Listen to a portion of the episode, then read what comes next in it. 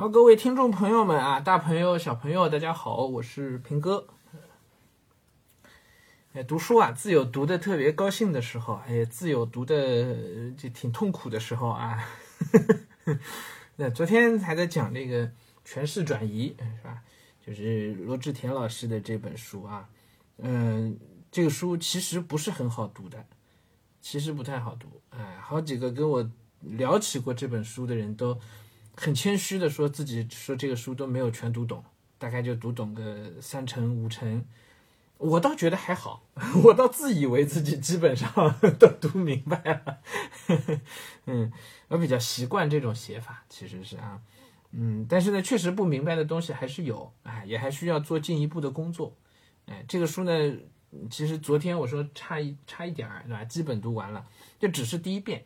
过了一遍而已，这个过一遍，我是拿了支铅笔在那做了一遍圈划，连批注都没有，嗯，连批注都没有，就是一遍圈划，把所有我认为有道理的句子，其实就是用那个笔在圈划的时候，就是促使自己注意力集中在这个书上，完全沉浸到那里头去，所以都没有做过筛选，说哎呀这个话特别有道理，我把它划一下，没有，我只是觉得哎这话对，然后就顺着它的逻辑，一些主干性的句子我全部都划，所以实际上划了很多。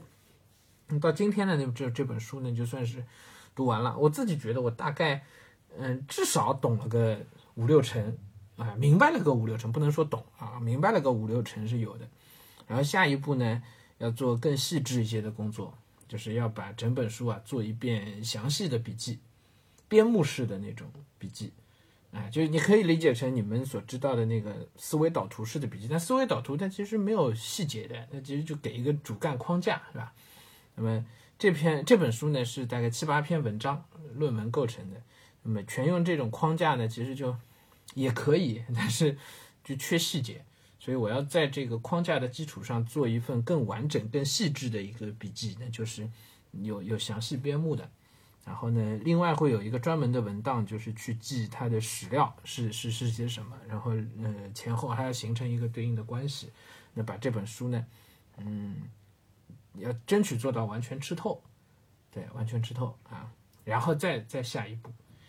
那一般这种稍微专业一些的书呢，都应该是这样的读法了，哎，就是要钻进去的，甚至有些东西呢，你还要去自己找补充的史料，嗯。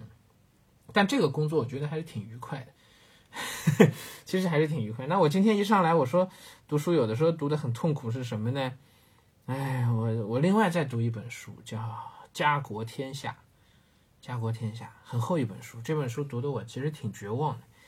嗯，讨论的问题跟这个权势转移有点像的，就是近代的这个知识分子研究，嗯，也算是近代的思想史吧。就是，呃，其实就胡适他们那年代，从梁实秋、康啊，从那个不是梁实秋了，梁启超、康有为啊，呃，到后面鲁迅，然后包括梁梁启超的那些学生张君丽啊，这些人啊。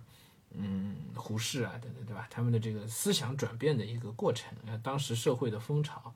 但是这本书呢，更是从这个思想史的角度在讲，就是，呃，有很多的，比如说讨论宪政啊、民主、共和啊，然后这些观念从西方哪里来的呀？比如说卢梭啊、孟德斯鸠啊，是吧？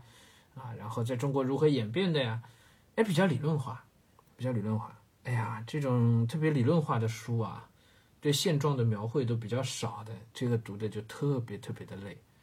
哎，都不是说打瞌睡，而是你有的时候觉得自己跟不上，有的时候你又觉得这写的很啰嗦。老厚一本书，嗯，这书我其实读读停停，读读停停也好长时间了，嗯，读的挺没劲的。说实话，我我今儿一天在这本书上花了不少功夫啊，但是没什么进展。一开始呢，想这本书我最早读的时候还想做这种编目式的笔记，因为它比较理论化。但是做着做着呢，我停下来了，因为我发现这样做笔记，这书读下去就不知道到到何时结束了。然后就还是拿起笔来，希望能够稍微快一点把它过一遍。但这个所谓的稍微快一点过一遍，到现在至少几个月了，我这本书还是没有过完。哎，那有些书呢就会有意思。哎，比如说我之前介绍过石景谦的那些书，欲罢不能。哎，曹寅与康熙那个书，我几天功夫就基本就读完了。好看，那个 很精彩。那作者背后的细密的功夫相当的细致，但这个东西他的功夫不会呈现在台前，他只是放到幕后。真正有心研究的人，你会发现那里头功夫很细。但是对一般读者来说，读石景谦的这个历史历史书、历史的这个论著没有障碍的。可是呢，像《家国天下》这样的书呢，读起来就觉得障碍很大，那特别的理论化。你稍有哪一个跟不上呢，你就会觉得哪里不对。可是其实你真的一整篇完全都读下来啊，就是几好几十页一篇文章全读下来呢。你又会发现不对啊，他好像这个论述上没有往前走啊，他那逻辑一直基本就在原地踏步啊。那你要说他有多少史料吧，没有找不出多少史料来，很多话就是车轱辘话，哎，正过来反过去，正过来反过去。但他又因为是比较纯粹的这个理论问题，说实话我也不太敢又把它全部都跳过，嗯，比较难受啊，读的我今天其实挺憋屈的。嗯，但还是要读啊，再难啃的骨头你，还是得啃啊，是不是？还是得啃啊。然后今天呢，被这本书耽搁了蛮长时间啊，所以呢，别的书呢没什么读。哎，教育史还在继续往下啊，全球史这两天都没读。过两天我要好好抽点时间把全球史读一下啊，新全球史那个 那本教材就很好玩，哎，那个那个可读性就很强啊。好，这是今天的这个读书的情况啊，状态有点低落，是吧？对，读书读的不高兴，读的不开心，就觉得浑身没劲儿。哎，读书读爽了，像之前读这个余秋实、余英时的，我怎么老秋实啊？梁秋实、余秋实，这啥都都啥话呀？啊，之前读那个余英时的那个《诗与中国文化》呀，几本呃著名的那些书，哎呦，真是畅快淋漓，停都停不下来。这就是好文章，哎，找到这种好文章也不是件容易的事儿啊，然后呢，这两天呢还在嗯考虑后面我们这个节目的更新，不是要备课嘛？现代文名家名作精讲继续备课嘛？那么我就干脆办公室的以前备好的准备的一些文章，现那个那个文章现在都在办公室，我找不回来，有些在办公室电脑里，我现在人也回不去，是吧？也没辙，所以只能放弃那几篇文章。你现在我就自己在家里头，家里的这个书里头啊，再翻翻找找。哎，今天倒还让我翻出来几本书，哎，陈丹青的这个《纽约所记》和《退步集》，哎，我还都找到几篇可可以给同学们读读的文章，放到我们这个现代文节目里啊。后几天呢，我争取开始在家找找机会，看能不能更新一下，可以录一下这个节目啊，讲现代文啊，讲就现代文名家名作精讲，讲几篇陈丹青的文章啊。好，嗯，别的应该也没什么特别的事情啊，剩下的就是疫情相关。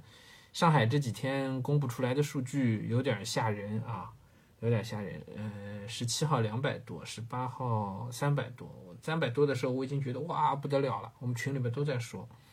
然后十九号吧，啊，就已经是多少？十九号是多少？五百多啊。然后昨天二十号。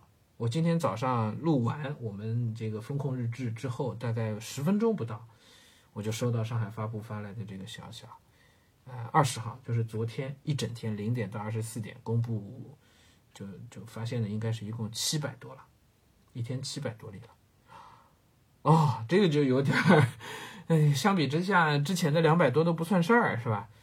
嗯，上海风控的小区已经越来越多了，我们。这个平哥整个团队，我们所有的同事小伙伴们啊，全部都在各自的小区里被封控了，一个能散在外头的都没有了，全部封控起来了。我该说什么好？嗯，我们家的各种亲戚们也已经基本上就算全部都被封控起来，我的表姐啊，反正一些各种亲戚，基本上全部都封控起来了。都在自家小区里了，哎呀，希望上海能够尽快解决解决问题，能够尽快的让大家的生活能够回到正轨吧，希望希望。好，今儿就跟大家说到这儿啊。嗯，明天早上我们，明天早上我可能稍微晚一点更新那段风控日志，我等上海的这个数字出来了再跟大家 说。那前几天都是刚一睡醒啊，起床没多久是吧，就开始录，啊，明天稍微晚一点啊。